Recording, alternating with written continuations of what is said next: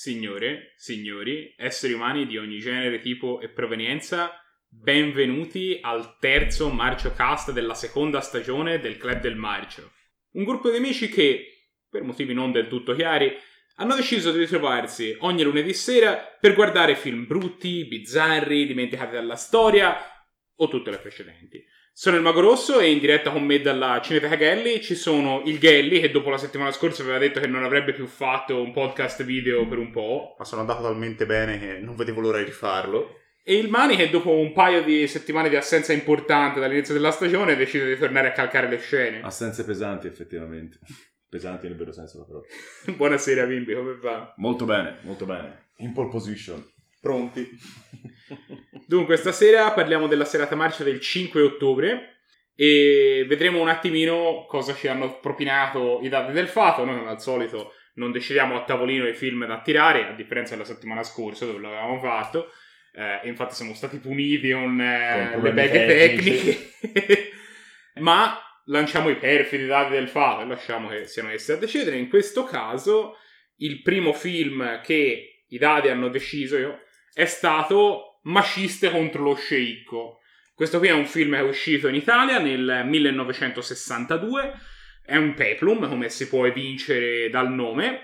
La regia è di Domenico Paolella e la sceneggiatura è di Callegari, Ferraù e Manca, questo trio. Il forzuto della situazione che interpreta Maciste è Ed Fury, un attore che ha fatto molti film di Ursus, ma come Maciste non lo si è visto tanto. Di solito Maciste è Alan Steele o, stilo Steve Reeves. o Steve Reeves.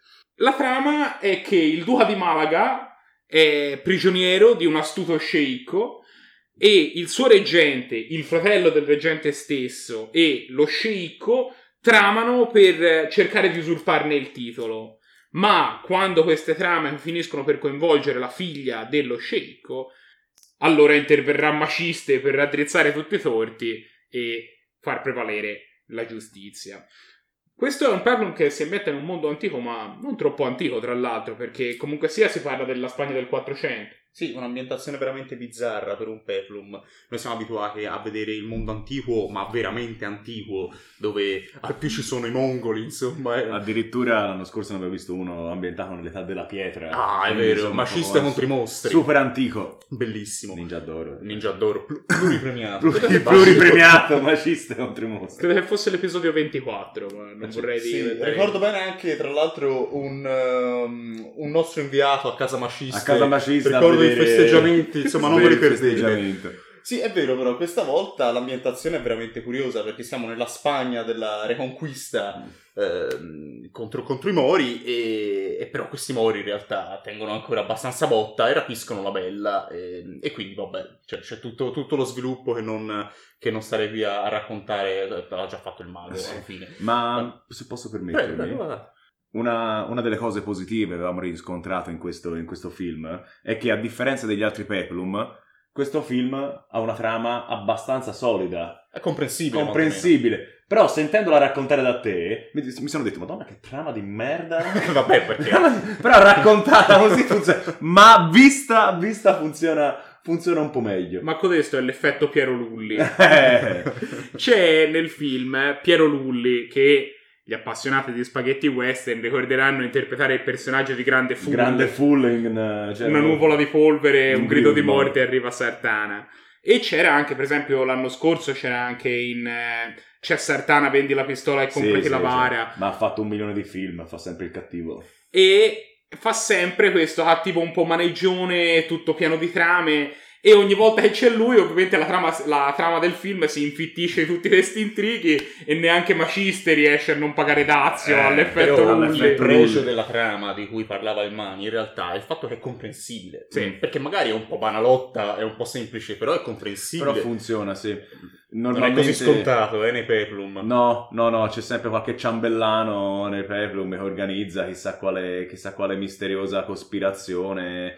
E invece qui c'è sempre la, macchina- la man- la macchinazione alla Pierone, alla Piero Lulli. Però eh, fila, Sì, eh? e Fila anche se non lo segui semplice. come Tenet riesci comunque a, Sì, seguire, a sì, capire sì, sì. dove va a parare. Probabilmente Maciste contro lo sceicco ha ispirato Tenet, forse. Sicuramente, sì, no. è vero, abbiamo Ah, qui Nolan, Nolan, potremmo veramente grande stimatore. Io penso che la pecca più grande di questo film in realtà fosse il fatto che le scene di azione, proprio prettamente di azione, sono tutte un po' mosce, non c'è una bella coreografia, non c'è un bel movimento anche di Maciste stesso, nonostante a noi per esempio invece ci sono molto piaciute le scene dove lui dà prove di forza. Certo, perché il bello di questi peplum è quando l'eroe comincia a, sollevare colonne di polistirolo e le lancia sui cattivi. Però normalmente questi gesti di forza devono essere, diciamo, devono avere di contorno qualche bella scena coreografata. E certe volte ci sono dei peplum anche piuttosto ben prodotti che possono vantare un sacco di costumi, un sacco di comparse, un sacco di cavalli. Oppure magari ce ne sono alcuni meno vistosi, però che godono di un certo parco di stuntman. Eh? Non ci scordiamo che Cinecittà è stata una fucina di stuntman, di cascatori, proprio di circensi. Insomma, tutti i film, anche la più semplice commedia di Bud Spencer annovera nel suo, nel suo cast un sacco di grandi cascatori. E, e invece questo peplum ne è sprovvisto, diciamo. Infatti, come dicete, le scene sono blande. Eh? Sono blande, non ti danno, non ti fanno dire Madonna eh, che botta ha preso questo. Sì, soprattutto le scene d'azione. Certo. C'è una scena d'azione su una barca. su- Certo. in cui c'è un Però- assalto a una barca che veramente ci ha lasciato proprio... Però anche lì, per esempio, per la scena viene immediatamente dopo un momento incredibile nel quale Maciste rotea un'ancora e la usa per arpionare la Certo. scialuppa per i Sì, nemici. Che è sempre bello. È Le sempre mosse alla maciste ci sono, Ci cioè sono. quando lui rompe le catene, ce n'è tante di queste. Però ecco, eh, è tutto il resto invece che funziona un po' meno come Mm. dinamiche di azione. Per quanto, per quanto il Mani parlava di costumi, i costumi mi sono piaciuti.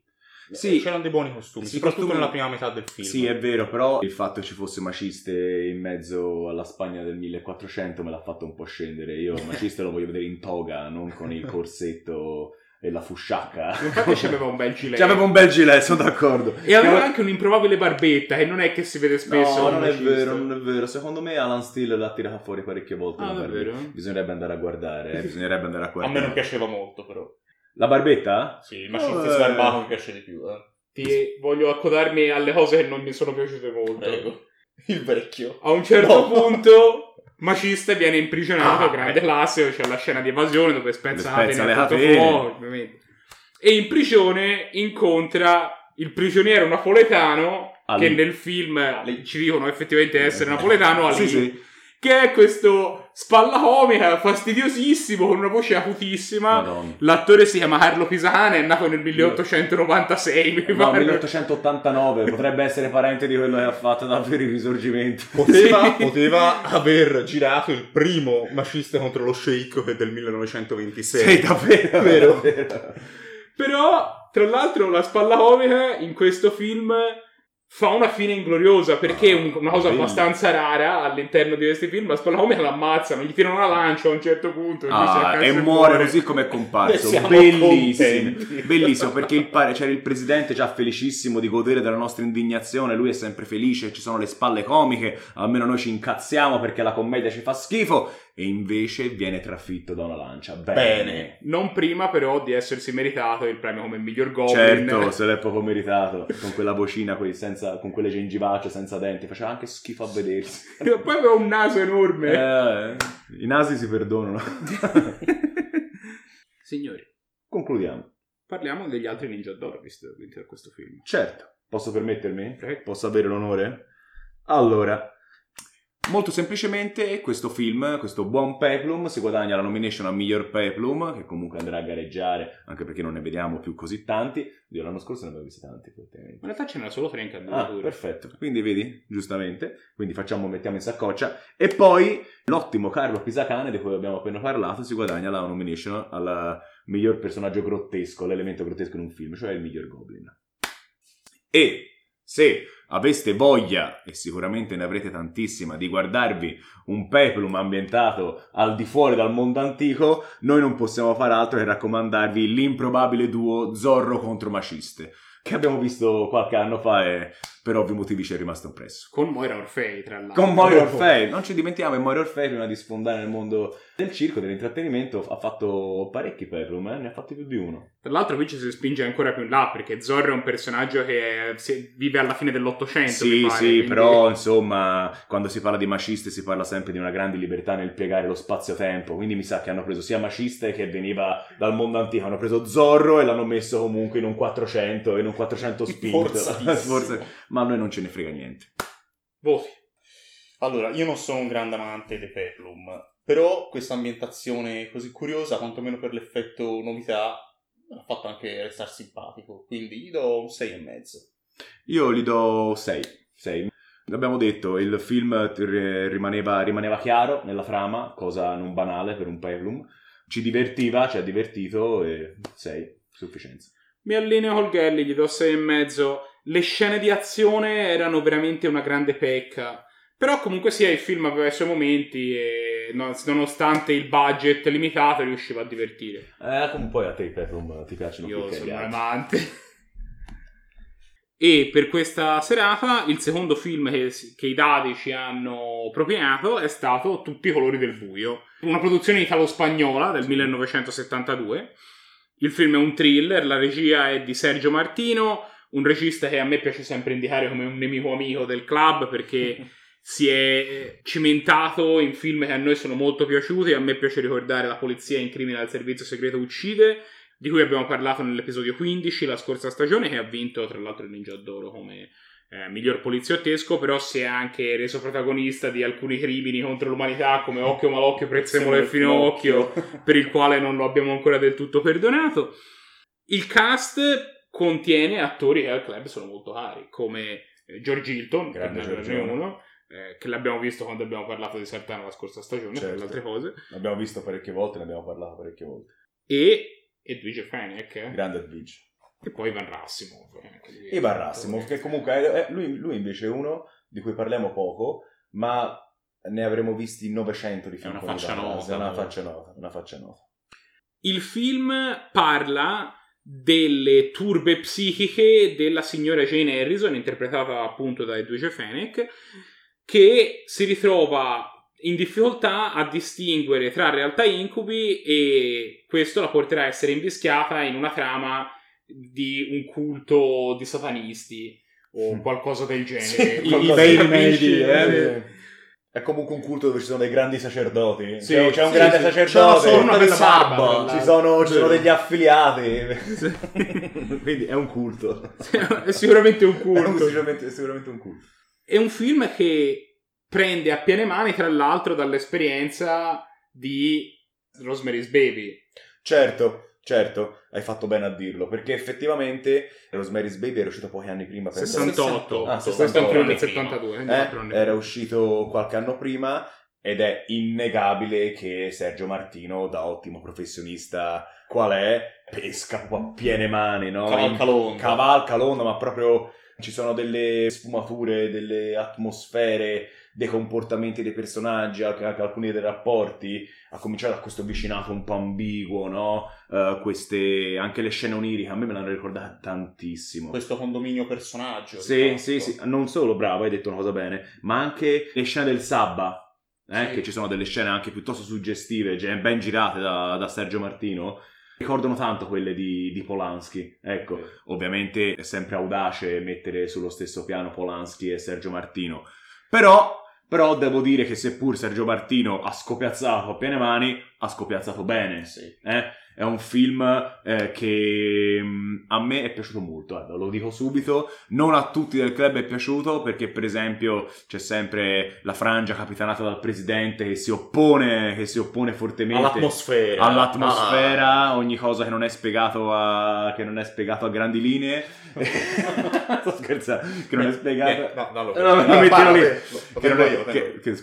distratto. Che non è spiegato chiaramente, però eh, invece, eh, invece qui è rappresentata la frangia che si oppone a tutto questo, quella mia e del Gelli, che amano, che amano, amano queste atmosfere. Quindi il film ci è piaciuto molto. Però guarda, ti devo dire che io normalmente sono parte della frangia È vero, presidenziale. vero, è vero. Però comunque sia a me, e in realtà anche al presidente, perché ne abbiamo parlato poi fuori, Questo film è piaciuto più di molti altri thriller. Certo. La trama si seguiva bene, che in molti thriller non è assolutamente scontato. Per niente. E comunque sia, c'era un intreccio piacevole, c'era anche un, un pochino qualche nota di giallo.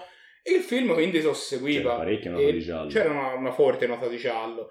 E il film quindi, insomma, risultava meno ostico anche per chi magari non è un grandissimo fan de- dei- delle pellicole che vengono portate avanti solo dall'atmosfera. No, certo, però eh, secondo me eh, ciò che ha fatto piacere a, a, a- a Paresio e anche magari a te è che alla fine eh, c'è stata una quadra no, della Sì. trama, giustamente, però secondo me è stata la parte più debole del film. Perché a un certo punto c'è lo spiegone, lo spiegone... Non è, non è che c'è uno spiegone, diciamo che c'è una spiegazione, una spiegazione un po', un po' moscia, Sì, una risoluzione un po' sì. moscia. Viene tirato dentro un elemento di trama che adesso non vi sveliamo perché non vi voglio Magari rivelare il finale del volete film. guardare. Però è un po' buttato lì. Sì, sì, ma lo dice anche, lo dice anche Sergio Martino nel suo- nel suo- nella sua biografia, eh, Mille, pe- eh, Mille peccati, nessuna virtù, che eh, questo film, a differenza di altri suoi thriller, non è stato apprezzato tantissimo, sia dalla produzione, la produzione tra parentesi del fratello di Sergio Martino Luciano, che è il suo produttore storico, la produzione ebbe da ridire su questa ambivalenza realtà-sogno, no? E quindi non apprezzò il finale, che quindi fu mandato in sala tagliato, ma che comunque risultò ancora più debole. E quindi il pubblico proprio alla prima lo fischiò, c'è scritto. Sì, sì, lo Fu fischiò. tagliato, se non sbaglio, la- il, il primo prefinale Mm, dei sì. due prefinali, cioè il sogno o l'impressione di, di lei che si immagina il suo uomo ucciso da quello che lei vede nel sogno. Sì, sì, sì, c'è un Eh, po'... perché praticamente lei riesce a prevenire la realtà Sì. grazie al sogno che aveva già vissuto. Che non Eh, sa non sa sogni il falso dal vero, come direbbe Certo. il nostro amico Guccini. no? Certo, perché mh, noi l'abbiamo visto perché poi successivamente nelle proiezioni televisive è stato mandato tutto Sì. intero e quindi di- proprio al riguardo Sergio Martino si compiace di questo, Ah. è contento che le generazioni future abbiano potuto godere del suo film completo e noi siamo le generazioni future. E, però, ora, senza sviare, finale forse è la parte più debole. La prima ora, la prima ora mi è piaciuta anche molto, mi è piaciuto anche molto. È un film che strizza l'occhio più che alla violenza, perché c'è pochissima violenza, come avevi notato te. Sì.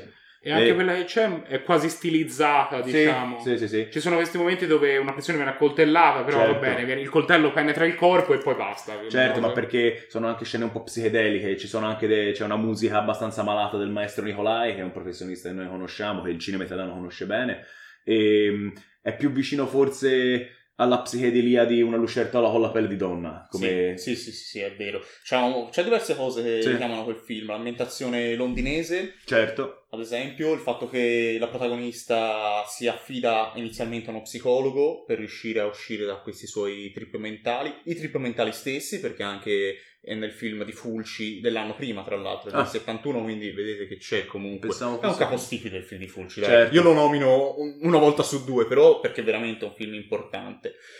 Mm, quindi tutti questi elementi sicuramente sono stati pescati un po' da quel film. Mentre- E secondo me, perdonami, finisco No, no, solo scusami, un, un ragionamento perché volevo legarmi a quello che dicevate voi.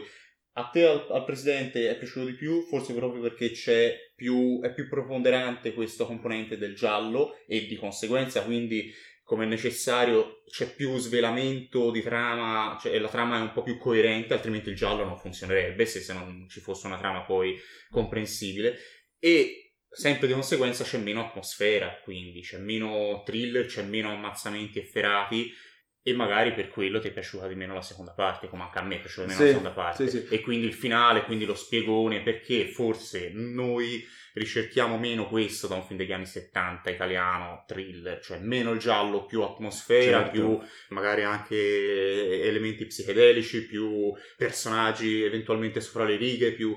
Ecco, eh, sono due aspetti diversi che in questo caso era più preponderante quello. certo, io però non sono propriamente d'accordo su quello che hai detto, nel senso che secondo me questo film ce n'aveva tanta di atmosfera. Nella prima ora ce n'era tanta tanta di atmosfera. È anche molto bene, ben costruita, perché questi mh, gli incubi, gli incubi di Edwige Fennec, che secondo me si comporta molto bene, eh. noi la tutti la conosciamo come icona sexy, ma secondo me eh, si carica questo film sulle spalle. Ora non è Mary Streep, che discorsi, però onestissima. Infatti si è presa la è preso nomination. doppia nomination come premio pubertà e miglior attrice, ma di questo ne parleremo dopo. Secondo me la- l'atmosfera ne, costru- ne costruisce tante e ne costruisce bene. Semplicemente è costruita bene e quindi non c'è bisogno di tutta questa necessità di capire subito quello, quello che accade. Eh, io me la sono proprio goduta, devo essere proprio onesto, me la sono proprio goduta. Sì, il film, io come sapete non sono un grandissimo amante dell'horror, quindi secondo me è vero che il fatto che la componente horror di questo thriller sia un pochino meno preponderante e lasci un po' più spazio a questa componente di giallo, sicuramente è parte del motivo per cui a differenza di molti altri thriller che si è visto, mi è risultato perlomeno godibile. Non l'ho apprezzato quanto te, questo lo metto subito in chiaro fin da subito, è un film che mi è piaciuto meno di quanto sia piaciuto a te, però l'ho trovato onesto, ecco, è un film a cui darò una sufficienza piena. Mhm. Ehm, un'altra cosa che mi, piace, mi piacerebbe sottolineare è che in questo film, secondo me, si vede che c'è un meccanismo oleato. Così come nel poliziesco Sergio Martino instaura un ottimo rapporto con Luke Merenda, lui quando si parla del giallo del, del thriller lo installa proprio con Edwige Fenech. E secondo me la dirige piuttosto bene e lei, come abbiamo detto, fa una bella prestazione. Lui ha fatto una trilogia, eh, una, trilogia una trilogia sconnessa fra di loro, però sono tre thriller sempre con Edwige Fenech Ritornano certe atmosfere. Ritornano certe atmosfere ed è una, una formula che funziona, cioè si vede che si trova bene a girare con lei e tutta la macchina, tutta la macchina del thrilling di Sergio Martino secondo me è E godibilissima. diventava un'attrice feticcio, ormai citiamoli, lo strano vizio della signora Ward, questo che è tutti i colori del buio e il tuo vizio è una stanza chiusa e solo io ne ho la E chiave. solo io non le Questi amo. sono i tre. Parlavamo prima di Edwige Fenech e dei suoi due ninja d'oro che si è accaparrata, Mhm. però non sono solo questi i ninja d'oro che ha preso questo film. No, no, no, no, eh, vuoi? Sì, ma ci penso io. Vai! Vai. Allora, si è accaparrato anche una nomination al Ninja d'Oro per miglior thriller e una per miglior regia. Senza scordare il doppio, la doppia nomination per Edwige. Sì, sì, esattamente, la doppia nomination per Edwige, Pubertà e Miglior attrice. E se volessimo vedere un film su, questa, su quest'onda? Esatto, un film su quest'onda è il terzo capitolo, per così dire, di questa, per così dire, trilogia. È una che- trilogia nello stesso senso in cui lo è la trilogia degli animali di, Fabio Ar- di Dario Argento. di Fabio Di Fa- Fabione, Fabio Argento. Fabio Argento, Sì, il nostro esatto. Il nostro Nel senso amico. che sono tre film che hanno, diciamo, uno stile simile, Esatto, però non esatto. sono connessi tra di No, loro, non c'è esatto. una storia. E che quindi è il tuo vizio è una stanza chiusa e solo io ne ho la chiave. Molto bello. Titolo dei titoli. Il titolo dei titoli. Quindi mi si dia un voto. Io gli do un sette e mezzo. Sette e mezzo anche per me. Penso che gli darò sei e mezzo, Ah, Un- co- come a maciste. come a macista. Sono, sono, sono polemico. Sono polemico. Vabbè, fai la chiusa, fai la Eh, chiusa. ciao, ciao, ciao. ciao. Ci tengo a precisare che 6 e mezzo per un thriller dato da me è un voto abbastanza alto. Ci ho detto, io voglio ricordare a tutti che se avete bisogno di altro Club del Marcio nella vostra vita, potete seguirci su Twitter, su Instagram, su Facebook. Se cercate il Club del Marcio ci trovate e potete anche mandarci una mail in realtà, il clubdelmarcio.gmail.com. Noi ce ne torneremo la prossima settimana con altri due film. Per questa settimana questo è tutto. Ci vediamo la prossima. Ciao! Ciao.